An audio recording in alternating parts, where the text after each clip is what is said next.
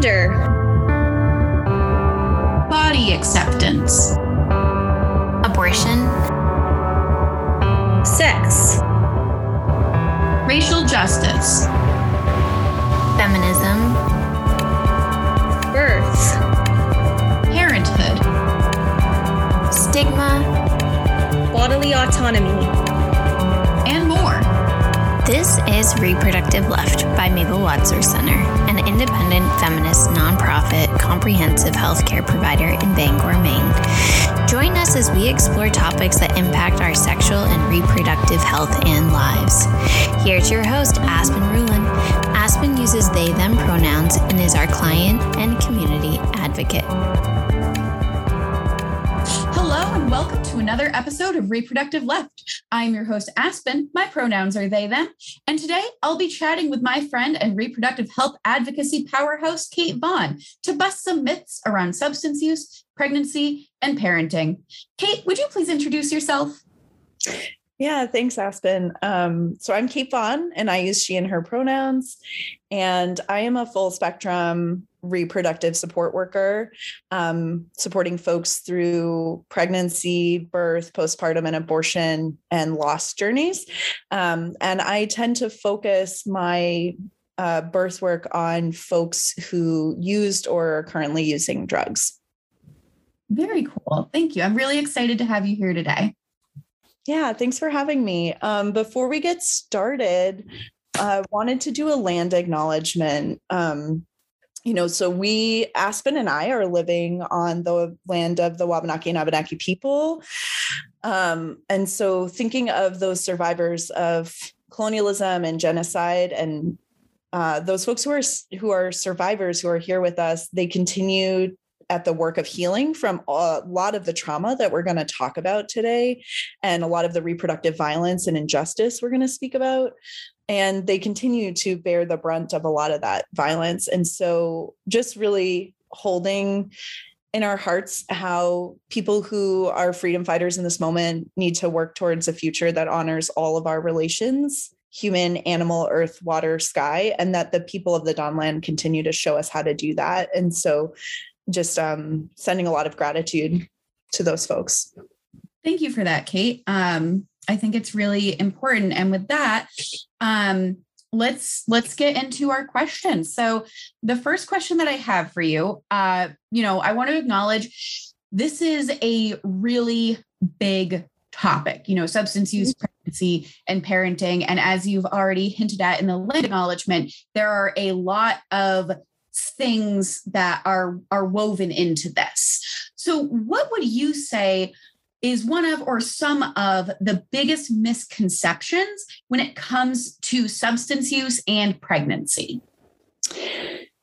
There are so many, but I think one of the really foundational things to start with is that what we mean by substance or drug is a contested thing. Mm-hmm. Um, mm-hmm. so just to acknowledge that like there isn't universal agreement about what is considered substance use in general and particularly during pregnancy um, so the definition of what is considered a, a, harmful or illicit substance has shifted a lot over time and mm-hmm. perceptions about it have shifted so for example uh, it used to be common enough to use uh, a form of heroin to soothe infants, you know, mm-hmm. in the beginning of the 20th century.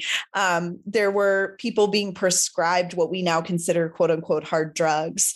Um, during pregnancy. And so at that that's just to show that it has shifted right? Mm-hmm. and um, to acknowledge that arguably anything is a substance um, caffeine sugar but also ssris all sorts of things that pregnant people might ingest during pregnancy. And some of those are vilified more than others. Some are mm-hmm. criminalized um, and people are punished for using them and um, and forced into the family regulation system. But we really have to acknowledge that there is an agreement and that it shifts and it depends a lot on the social moment that we're in. So that's like one thing that feels really important to start. I agree. I think, and even if we think just substance use as a general concept, even separate from pregnancy, you know, one thing that comes to mind for me is alcohol. Like people don't think about alcohol when they're talking about drug use or substance use when it is. Um, Except during pregnancy, right? During pregnancy, there is a focus on alcohol as a substance that's not okay. Yes. But right in other in other uh, periods of people's lives, it's not considered a quote unquote drug in our social norms. Um, and so, yeah, why does pregnancy become a site for increased sort of surveillance and regulation of people? Like, and, you know, we'll talk more about that. But yeah, so that's just like a baseline understanding that feels really important. Uh, yeah. Uh, to under you know to share with people and i think one of the other really dangerous myths is that using substances during pregnancy and you know that there are people who are told not to take certain medications when they're pregnant that are mm-hmm. prescribed to them but what i'm talking about mostly here is use of alcohol and quote unquote you know illicit drugs so and marijuana right whether that's legal or not those mm-hmm. that that sort of group of drugs the misconception is that any use of those substances during pregnancy causes significant and permanent damage to pregnancies mm-hmm. and to children Mm-hmm.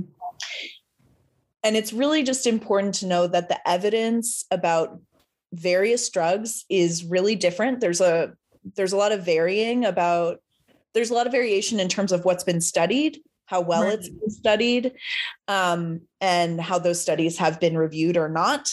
And the evidence is pretty inconclusive.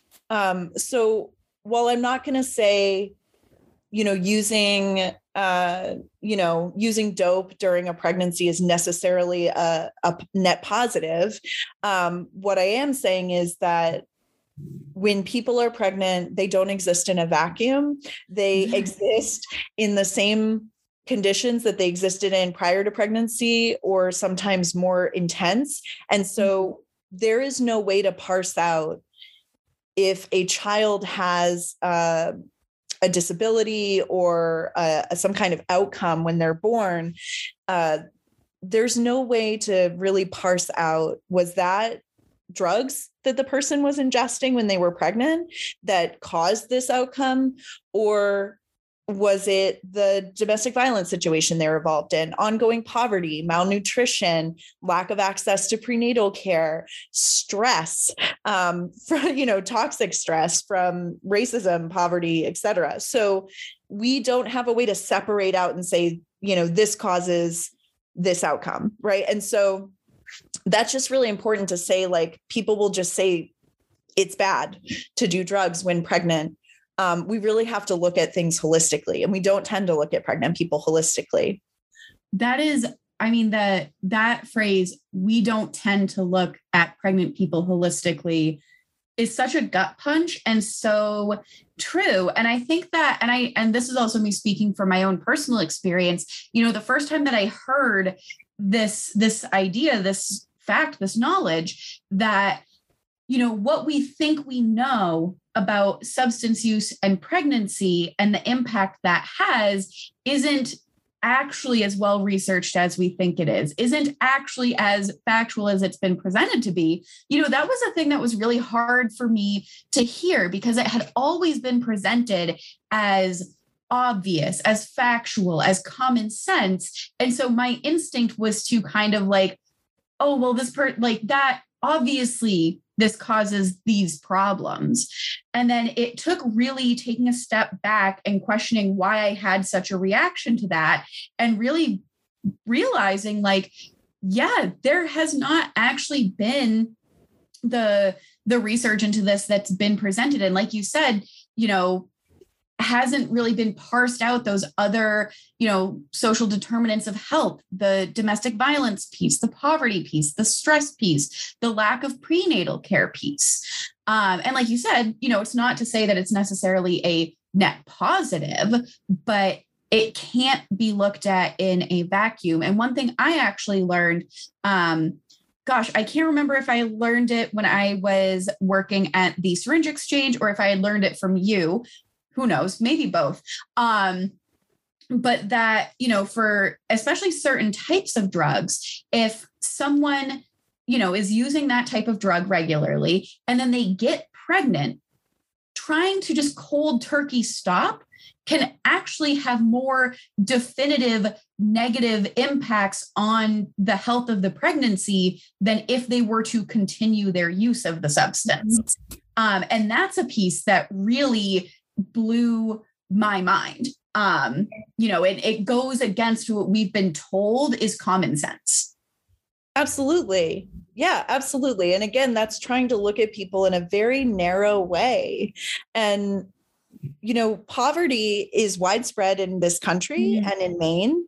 It, that's a preventable, solvable problem. Yes. Telling me that you, you know, care about the health of fetuses and and infants um, while we don't have a national healthcare program where everyone can get mm-hmm. equitable mm-hmm. access to what they need that just that's a lie um, so you know thinking about what are systemic issues that we can actually we have solutions proposed for them uh, you know and um, the powers that be are not taking us up on those solutions uh, instead of addressing those systemic issues, so often people just want to focus on individual behaviors. And we really can't address the health and well being of pregnant people and, and newborns until we are addressing systemic issues. It's not going to work um, saying, well, because this person used this drug, that's why they had all these outcomes. That's why their pregnancy went the way it did.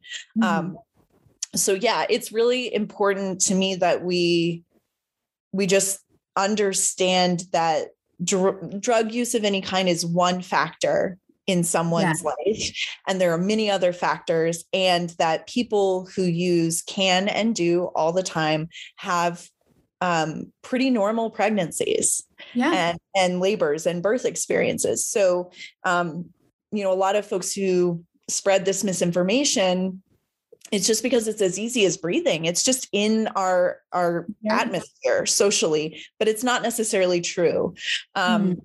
so that feels really important and i think another thing that's really important to me is this idea of people who use drugs are not fit to be pregnant or parent um, mm-hmm. um, that feels like something again where uh, people might assume we have like universal agreement about that um, but we I disagree with that. Um, and this whole notion of who's quote unquote fit to parent is steeped in colonial thinking, mm-hmm. um, uh, colonizer thinking, like racism, classism, ableism. And so um, you know, use of drugs when pregnant, when parenting does not necessarily mean that neglect or abuse is happening. And unfortunately, that's all been conflated by our family regulation system, yeah. um, also known as right, the child welfare system. Like, that's all been conflated, but there are plenty of folks who are parenting and, and very nurturing, loving parents who also use drugs. It doesn't mean they don't struggle, but they're all parents struggle. Right. Um, and particularly right now. So I think that's a really important thing to point out that deciding that any an entire group of people are not fit to reproduce is eugenics. Mm-hmm. Um, and so that's a concept of eugenics we have to confront and like do away with that thinking. For sure. And I think especially where it's, you know, again, people really frame substance use on that individual level, but really it is a systemic thing. And I think where there's obviously like the poverty piece of that, which very much ties in with the trauma piece of that. Um, you know, and that again, you know, if we want to address these things, we have to address them systemically. But that, yeah, people who have been through trauma are not inherently like bad at being parents and that we don't just get to say you're not fit to parent. And i can say from you know as a person who exists in this world as a person who was a child and who had friends and who was parented i can say like that i have very much witnessed that there are amazing parents who use substances and who are just so caring and loving. And there are parents who probably should not have had kids who have always been sober and have like never used substances in any sort of quote unquote problematic way. And they it did not make them kind and nurturing parents. Right. Yeah absolutely. So this is all I mean, this is all fake. Um, mm-hmm. This idea that we know, one, this idea that like all substance use is chaotic and uh, part of addiction. That's not true. Most people who use substances, and most of us do, um, we use it in a way that doesn't negatively impact our lives. Um, and so there's that piece. But also what you were just saying, and now I'm like losing my train of thought. Oh no. what you were just saying about there are parents who are not using what we consider drugs in this culture mm. and yet are not loving and nurturing parents. So why like what are we trying to regulate here? I guess that's the thing that I'm trying yeah. to get people to trouble and question is we know that the overwhelming majority of people who end up criminalized for their use reported to the family regulation system, who experience forced treatment, et cetera, et cetera, those folks are overwhelmingly poor people and Black, Brown, and Indigenous people mm-hmm. everywhere in this country, including in Maine. So, what are what about all of the moneyed people who use their drugs but have the luxury of privacy and yes. protection that that class privilege that white privilege affords that mm-hmm. being um you know normatively abled affords and so like when you look at our system and you see who's caught up in it and you see the racial disparities the class disparities the difference between rural and urban areas in Maine for example when you see all of that how can you be okay with that system? How can you say it's doing its job unless you admit that its job is to control certain populations of people? Mm-hmm. And so um, people who use drugs are fit to parent because parents have always used drugs. Mm-hmm.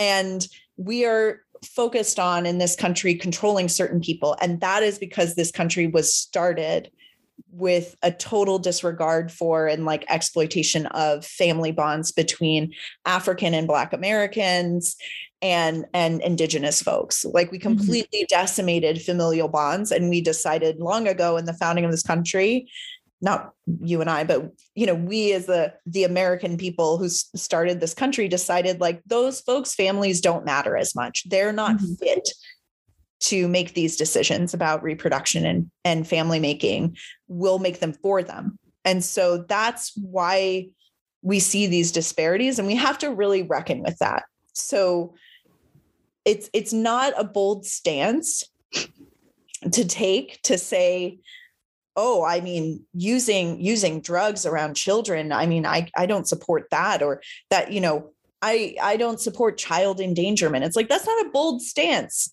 you know that duh like um okay but you know what? Like why why are we okay with hunger widespread hunger? Why are we okay with people not getting health care why are we okay with people living in homes that are falling down around them or covered in lead?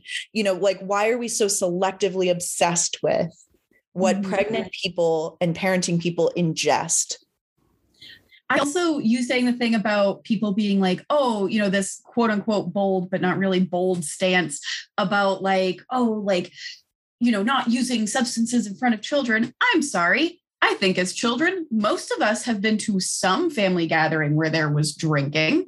Um, that is substance use. That is substance use. Um, and, you know, which I mean isn't to say that there aren't times where that can be a little bit problematic, but but it's it, normalized. So but it's normalized exactly.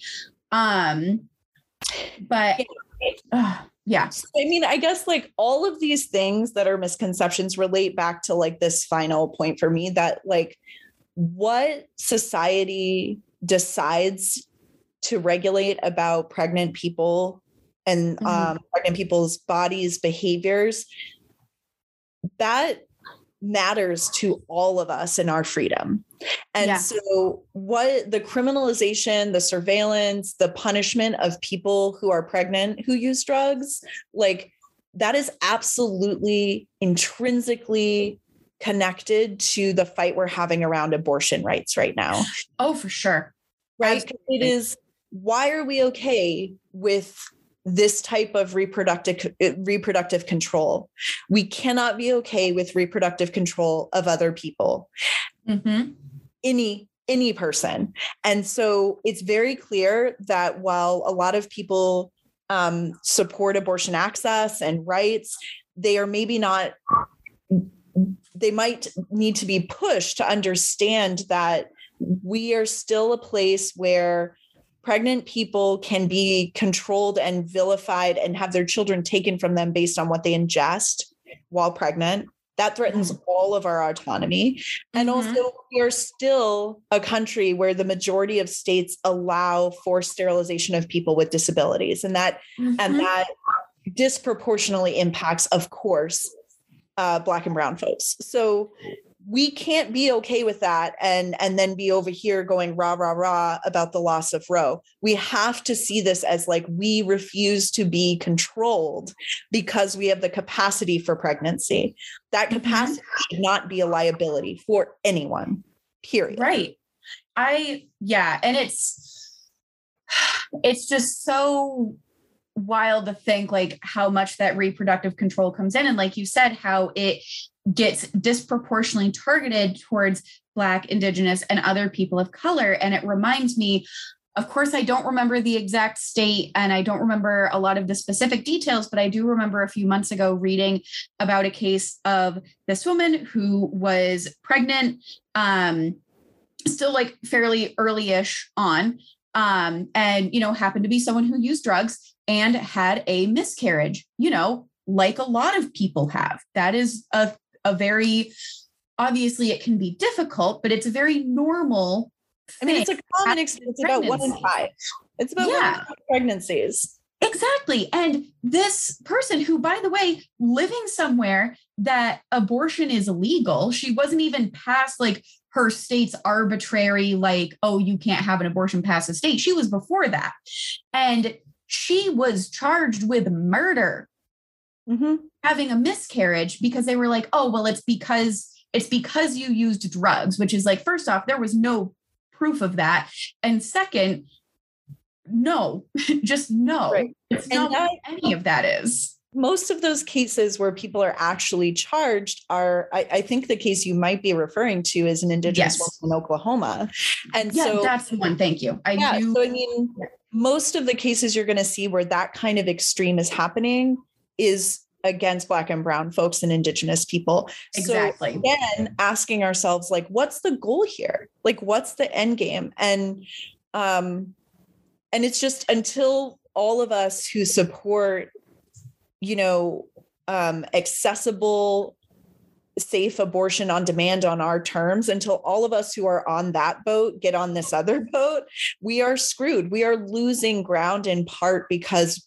of who mainstream movements are willing to leave behind and exactly. um, and that's why we can't we can't make exceptions like there are no you know bad abortions there's no bad reason to have an abortion right like all reasons are valid well all pregnant people are still 100% people with human rights the entire time mm-hmm. they're pregnant, the entire time they're laboring, and while they are parenting. Why do we make this, again, like a capacity, an amazing capacity to build humans from scratch? Pretty freaking cool. Why do we make that a liability for people? Mm-hmm a political, social, economic liability, and only for certain people. Again, because we're only watching certain people. We're not mm-hmm. watching the quote unquote, you know, I you had mentioned wine moms, you know, we're not watching the upper class folks who can get prescriptions and uh, very easily and and use alcohol however they want um, we're not we're not watching those people we're watching folks who are on Medicaid. We're watching people who are unhoused. We're watching people who are incarcerated and on parole and probation. Like that's who we're watching. And that's mm-hmm. why we're noticing the behaviors in that population. It we know drug use is pretty much the same across class, race, etc. It is just who pays for it. Exactly. And that, not to get too in the weeds about this, but that just reminds me of the difference in mandatory minimum sentencing depending on what type of cocaine you have. Do you have the fancy white rich businessman cocaine? Lesser sentence. Do you have what's more accessible for people who are in poverty, people who are Black or other people of color. And like that's what just based on where you can access it, what you're going to get. That's got a higher mandatory minimum sentencing. And that is a really good example of how, because it's the same drug. Um, you know, how racism and white supremacy are really built into these laws. Um, you mentioning the wine mom thing once. Uh, can I get into my next question for you? So um, obviously we've we've hinted at this. All substance use is not viewed equally in our culture. Um, I mean, even if it's the same substance, depending on who is using it, that shapes it. How would you say that attitudes around these different substances impact our view when it comes to substance use and pregnancy and substance use and parenting? Um, like you hinted at, one of the things that comes to mind for me, specifically with parenting, is the prevalence of wine mom culture, which of course really adds the intersection of classism. Mm-hmm. Yeah, I mean, so to kind of bring it down to like the level of the relationships that I hold in my in my everyday life, you know, I I focus my birth work practice on folks who are low income mm-hmm. and primarily folks who have extensive trauma histories, um, histories of incarceration, and histories of substance use that are mostly directly tied to like their incarceration is directly tied to their substance use. So um, that's not exclusively who I work with, but is you know what you'll see the way classism shows up is like who has a record that is shared mm-hmm. with medical providers of their past behaviors and who doesn't um, how much more likely is a you know birthing person who discloses a history of use to be um, tox screened without a discussion by their doctor at prenatal appointments mm-hmm. um, how how much more likely is it that someone on medicaid is going to be asked questions and pressed about any sort of substance use versus someone who's in that white middle class or upper class you know sort of going into their you know private OBGYN and you know like you know what I mean like it's it's about where when seeking medical care people who use drugs are always at risk when seeking medical care and even if they're mm-hmm. not currently using if there is any documented history in their medical record it is going to be weaponized against them and so like that's absolutely about class and the way that class is also racialized in this country the way that mm. Like you were just talking about the way certain drugs are racialized in this country like crack is racialized right? To be like oh well black folks do crack right? And it's like well lots of people use crack. Um, but you know what i mean? Like everything is so racialized class is so racialized and our response socially our institutional responses to those concepts is surveillance. Mm. so what, what i see in the people I support is an enormous amount of surveillance that is that is sold to them or presented to them as this is to help you and your baby. Mm-hmm. When what they know is that it actually means I'm going to be watched really closely. It means there's going to be a mandated report to DHHS. And it means someone's going to be coming to evaluate whether they think I'm a fit parent or not, and maybe take my kid. So, middle class people very rarely have to worry about that because there is just such a veil of privacy around people with class privilege. Mm. We, we do things in private. We know how to interact with doctors differently, medical providers differently than people who grew up never going to the doctor, right? Not and having only traumatizing interactions with the medical system. So I just I think like there's there's so much of it uh it's all about class and race all of the time regardless of like who is being targeted and what the identities they hold these forms of surveillance and control were created to control black and indigenous people first and it has just exponentially spread out who it impacts. Um, mm. and poverty is a big piece of that. Yeah. It's it is definitely i mean one thing that comes to mind for me is not even just the surveillance piece, which is obviously really important, the surveillance and the criminalization, but that if someone has disclosed any sort of drug use, just the like subpar quality of care that there is a good chance that they're going to receive from a provider. And so, um, I actually have dealt with that a little bit myself.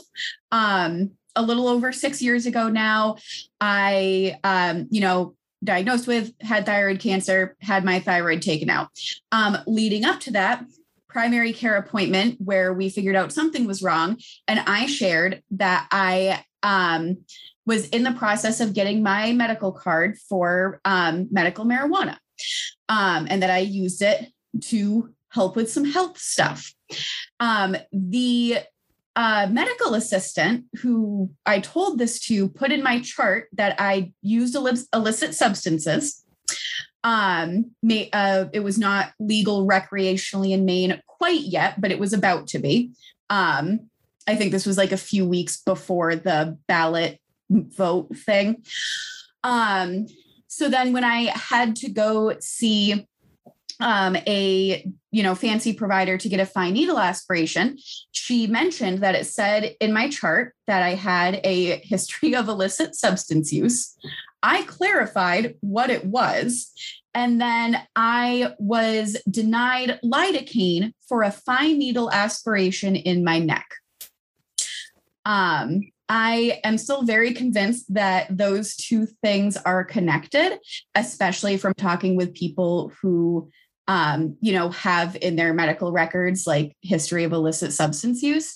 And, you know, as not fun as that was for me, uh, when you think of adding other levels of oppression, because I'm still white, so that protected me from a lot of stuff. And I'm not a parent, so I didn't have to worry about, you know, having my children taken away. And so the way that layers of oppression compound in this is just astounding. Absolutely. Yeah, absolutely. And and and as much as there's the wine mom kind of culture, there's increasingly the weed mom culture, right? Mm-hmm. And that's for white people with money. Yes. Um, whereas, like, I have worked with a client who was experiencing extreme amounts of pain immediately postpartum while still in the mm-hmm. hospital, pain that no one could really figure out what was happening. And it ended up being that there was some air trapped in um, internally that was causing oh. a lot of pain.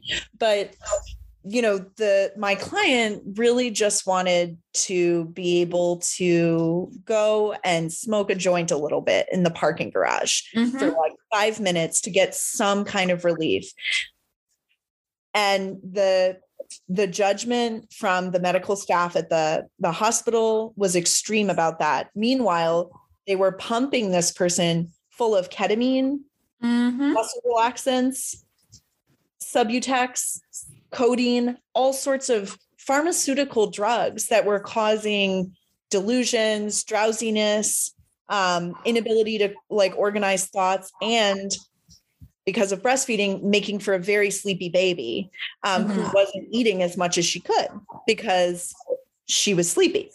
And sleepy. I'm thinking to myself, wow, you are freaking out about some weed that this person knows is a proven pain like cure for them.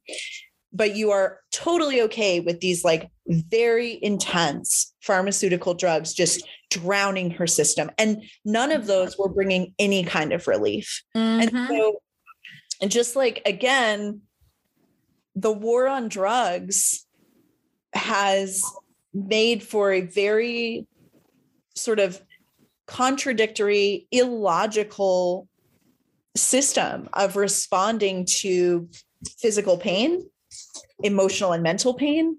Mm-hmm. Um, and control of pregnant people in a way that ultimately feeds the it feeds mass criminalization and incarceration but it also feeds the anti-abortion movement's agenda Mm-hmm. and so i just think for folks who are you know i'm assuming folks who listen to this are uh, supportive of abortion rights and access. I sure hope so. and and that's primarily why they listen and so i guess like one of the things that feels most important is like to know that we cannot silo these things off that like we know the anti-abortion movement is extremely white supremacist we know that its its end goal is bigger than just making it very difficult for people to have abortions. It its end goal is bigger than that. It is reproductive con- control on a population level. And exactly. what we do to pregnant people who are who are poor who use drugs who are black and brown who are disabled what we do to those folks what the systems do to those folks is sh- it's it's the it's that movement showing us their cards. They're showing us the kind of future they want. And Mhm. i think we have to be we have to see this as a really pressing reproductive justice issue everywhere. And it includes in maine even in such a white state as maine. When we look at who is in our state care system which children are there which children are taken from their parents because their parents are deemed not safe to raise them. I'm looking at a graph right now that shows us that multiracial children and native american children have the highest representation in our in maine's foster care system and Mhm. then it is latinx and black folks right and so look like those folks who are make up such a small percentage of our statewide population are more than double represented compared to white children in the foster care system right? And you can bet that almost 100% of those children come from poor families